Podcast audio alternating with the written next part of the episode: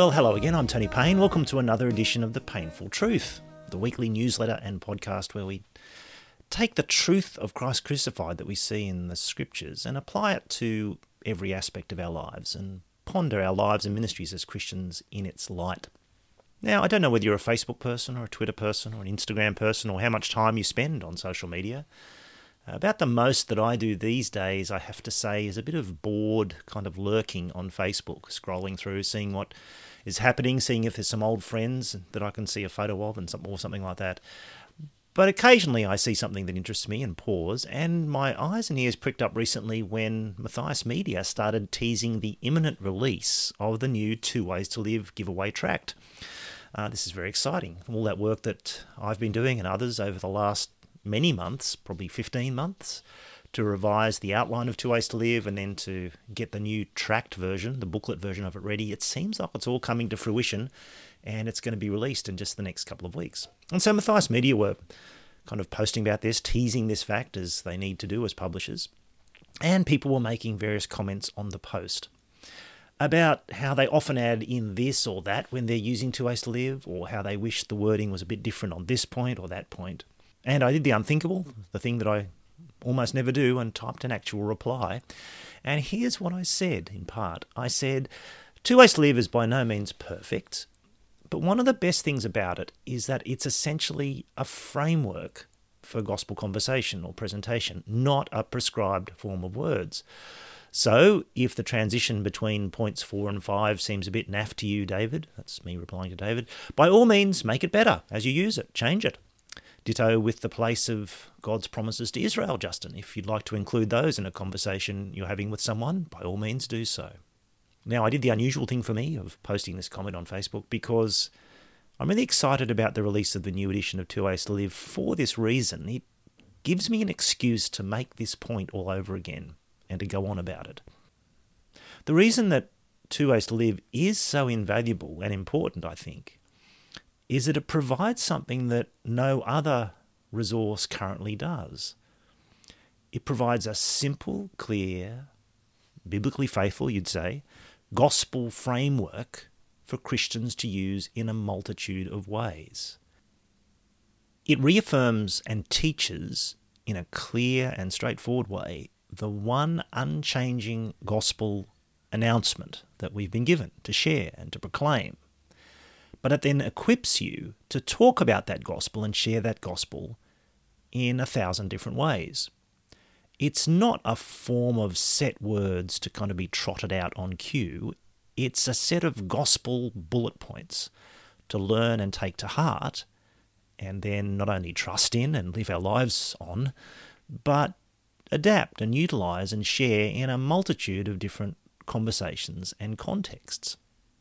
That's why Two Ways to Live is still so important, it seems to me, because it allows us to reaffirm that there is one gospel, a gospel that doesn't change, that we need to know really well.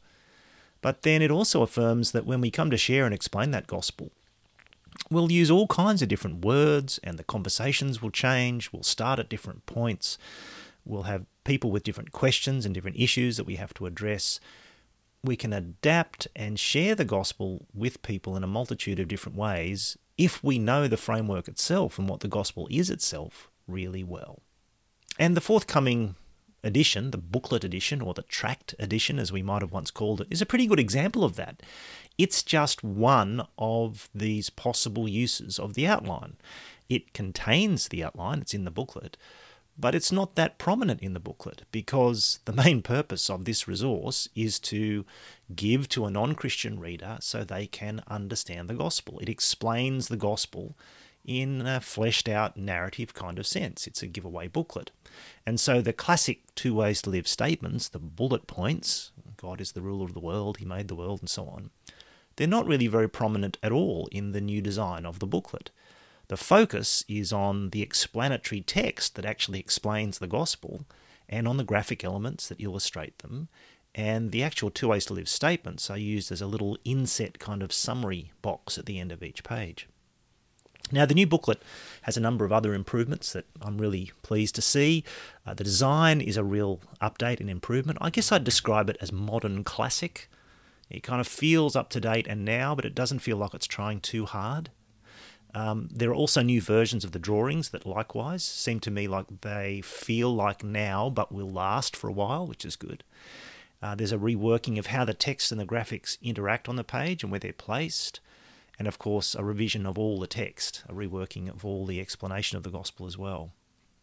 One thing that I might pause and explain, though, for those of you who understandably haven't followed the whole process with as much interest as I have, the revision of the outline, there are really three main changes to the Two Ways to Live outline that are going to be reflected in this new booklet that's coming out in a few weeks' time. Let me just quickly tell you what the three of them are.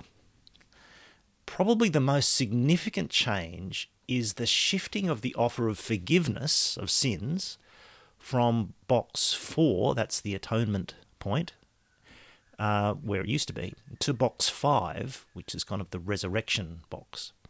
Now, I think this is quite a genius move. I certainly wasn't the one to think of it, but I really like it because it reinforces and strengthens the logic of the gospel. Because Two Ways to Live really builds towards box five. That's where you get to the essence of the actual gospel proclamation announcement, the news flash, that the crucified Jesus has risen to be the ruler and judge of the world and now offers forgiveness of sins and new life and salvation to everyone in advance of his return.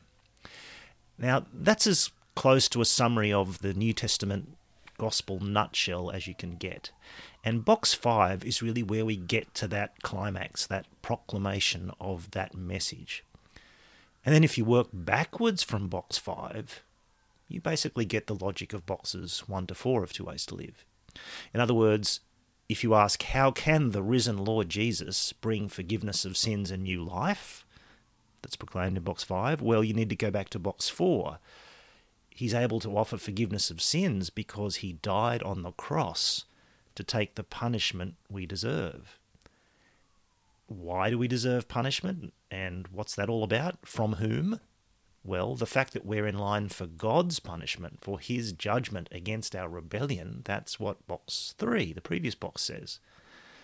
And then if you then ask, what do you mean rebellion? What rebellion? We go back to box two. We all reject God as our ruler and rebel against him. That's the doctrine of sin in box two. And then if you ask, well, why is God our ruler? Why aren't we independent? Why is doing what we want wrong? Well, you've got to go back to box one God being the creator of the world, the creator of us, and the ruler of the world, and the ruler of us. And so, although Two Ways to Live starts at box one and creation, it starts there because that's the first piece of the background knowledge, as it were, that you need in order to proceed through boxes two, three, and four, and eventually get to five where it all comes together and the real nub of the gospel proclamation occurs, with box six as the response. Now, speaking of box one, that's the second significant content change that the new outline uh, contains. We've added in the idea in box one that God's creation of us and of everything calls for a response, a response of thanks and honour towards Him in a kind of way that Romans 1 and other parts of Scripture teach. And this strengthens then what happens in box 2. It lays the groundwork for the transition to box 2 more effectively. That instead of responding to our Creator and Ruler as we should, that is, in honour and thanksgiving and submission to Him in that sort of sense, we reject Him and ignore Him and go our own way. That's the second significant tweak that I think improves the outline. And the third main improvement that many people will notice is a change in the Bible verses that we're using with boxes 2 and 4. So in the past, Two Ways to Live only used New Testament verses because it was written in those ancient days when people carried little New Testaments around with them and pulled them out and explained verses to people and passages as they were speaking about the gospel. Now, those days are gone, and we thought it was a good opportunity to use one of the great texts of Scripture in a way that not only better communicates, we thought, the ideas of box two, but enables you to tie boxes two and four together really nicely. So in box two, we quote the first half of Isaiah 53 6. We all, like sheep, have gone astray. Each of us has turned to our own way, which is a lovely description of the concepts of box two. And then in box four, we quote the whole verse. We all, like sheep, have gone astray. Each of us has turned to our own way, and the Lord has laid on him the iniquity of us all. So, those are the three main changes to the outline or framework itself, and they're, of course, reflected in this new booklet edition that's about to come out. And I'm pretty excited about that booklet being released because it's such a sort of Swiss Army knife of evangelistic resources. You can use it in so many different ways because evangelism, as you know, almost always involves multiple conversations, multiple touch points with people, multiple interactions. And the new Two Ways to Live booklet is so useful at so many different points in that process. It's the kind of thing, for example, that you could just give to a friend to spark off a conversation. You might have had a few chats about gospel or Christian related things, and you say, Well, look, this little booklet really contains the nub of what I believe. Have a read, and then maybe we can talk about it. Or if you've just had a really interesting and good conversation with someone, the booklet is a great way to follow up on that. This little booklet summarizes a lot of what we've just been talking about. You might find that interesting to read. It's a useful tool, of course, just as a giveaway sort of follow up resource to use at evangelistic talks or events. And so, having invited someone along to a, a talk or some kind of evening or dialogue meeting or any kind of evangelistic event, it's a great thing to give to people to take away with them and say, look, this little booklet fleshes out and summarizes pretty much what we've been talking about today. It's something that you could use if you run evangelistic courses um, whether it's the Introducing God course or Christianity Explored or whatever sort of course that you use as part of your evangelistic ministry. You can use it as a summary at some point in the course that pulls together what you've been doing over multiple weeks and presents it in one simple package that people can take home and read and ponder and then come back again and discuss. It's a great little gift to use for newcomers or visitors who come to church as part of a welcome pack it kind of says this is the gospel that we believe at this church, and if you want to come here and visit us and know what we're about, it's it's all in here. It's a great tool for door knocking or visiting, for dropping round to people in the local area as a gift, and then having a conversation about, and so on and so forth. It's a little Swiss Army knife of evangelism. You can use it in so many different ways in so many different contexts. Although I'm not sure we're allowed to carry Swiss Army knives anymore. I believe, where I live anyway, carrying a knife of any kind with you, concealed on your person, is now an offence. Unless you're carrying it in order to cut food or fruit. And true story, I know of a friend who really wanted to carry his Swiss Army knife with him and thought that it was outrageous that he wasn't allowed to. So he always carried a piece of fruit with him as well, so that if ever he was stopped, he could say he had his knife with him in order to cut fruit. But back to Two Ways to Live, I'm really looking forward to having it as a little Swiss Army knife resource that I can carry around with me in my briefcase or in my backpack. And as of November the 1st, I'm told, the official worldwide release date, we'll all be able to do that. Mind you, if you'd like to see the new Two Ways to Live booklet, the new outline and the new design and the new fleshed out kind of presentation of the gospel in that booklet, you don't have to wait until November the 1st. I've been able to get hold of a PDF review copy from Matthias Media, and they've given me permission to distribute it just to readers of The Painful Truth. So if you'd like to check out the new Two Ways to Live booklet, uh, look at the new design, see what the new text is like, and assess whether it's something you'd like to use in ministry as a Swiss Army knife, then you can download a copy of this PDF review copy. And in order to do that, you'll need to go across to the text version of this episode over at thepainfultruth.online. And if you just scroll down to the end of the text, end of the article, you'll see a link where you can click and download the PDF. So, to check it out in advance and to see what the new booklet is like, just head over to the website, navigate your way to this episode about the Swiss Army knife of evangelism, and scroll down in order to download that PDF. Now, the gospel and two ways to live and all that kind of stuff has been a bit of a theme here on The Painful Truth over the past 12 months or so.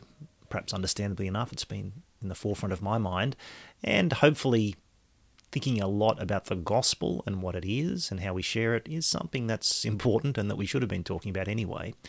You'll find a bunch of posts if you trawl back through the painful truth over the past 12 months or so on this topic, on what the gospel really is, on what it means to have one gospel that hasn't changed, that we keep proclaiming, even though the form of that gospel and how we explain it will keep varying when we meet different people in a different context. So, what does it mean to have one gospel and yet for it to be expressed in different ways? I've had some articles about that um, and about the whole process of revising and thinking about the gospel outline of Two Ways to Live and why we've changed it as we have, and so on.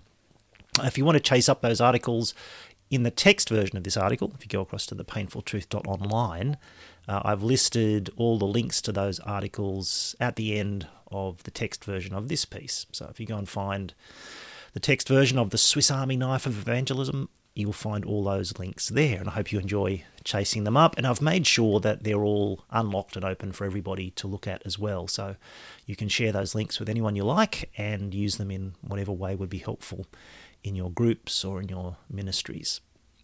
Well, thanks once again for being here at The Painful Truth. I'm Tony Payne. Bye for now.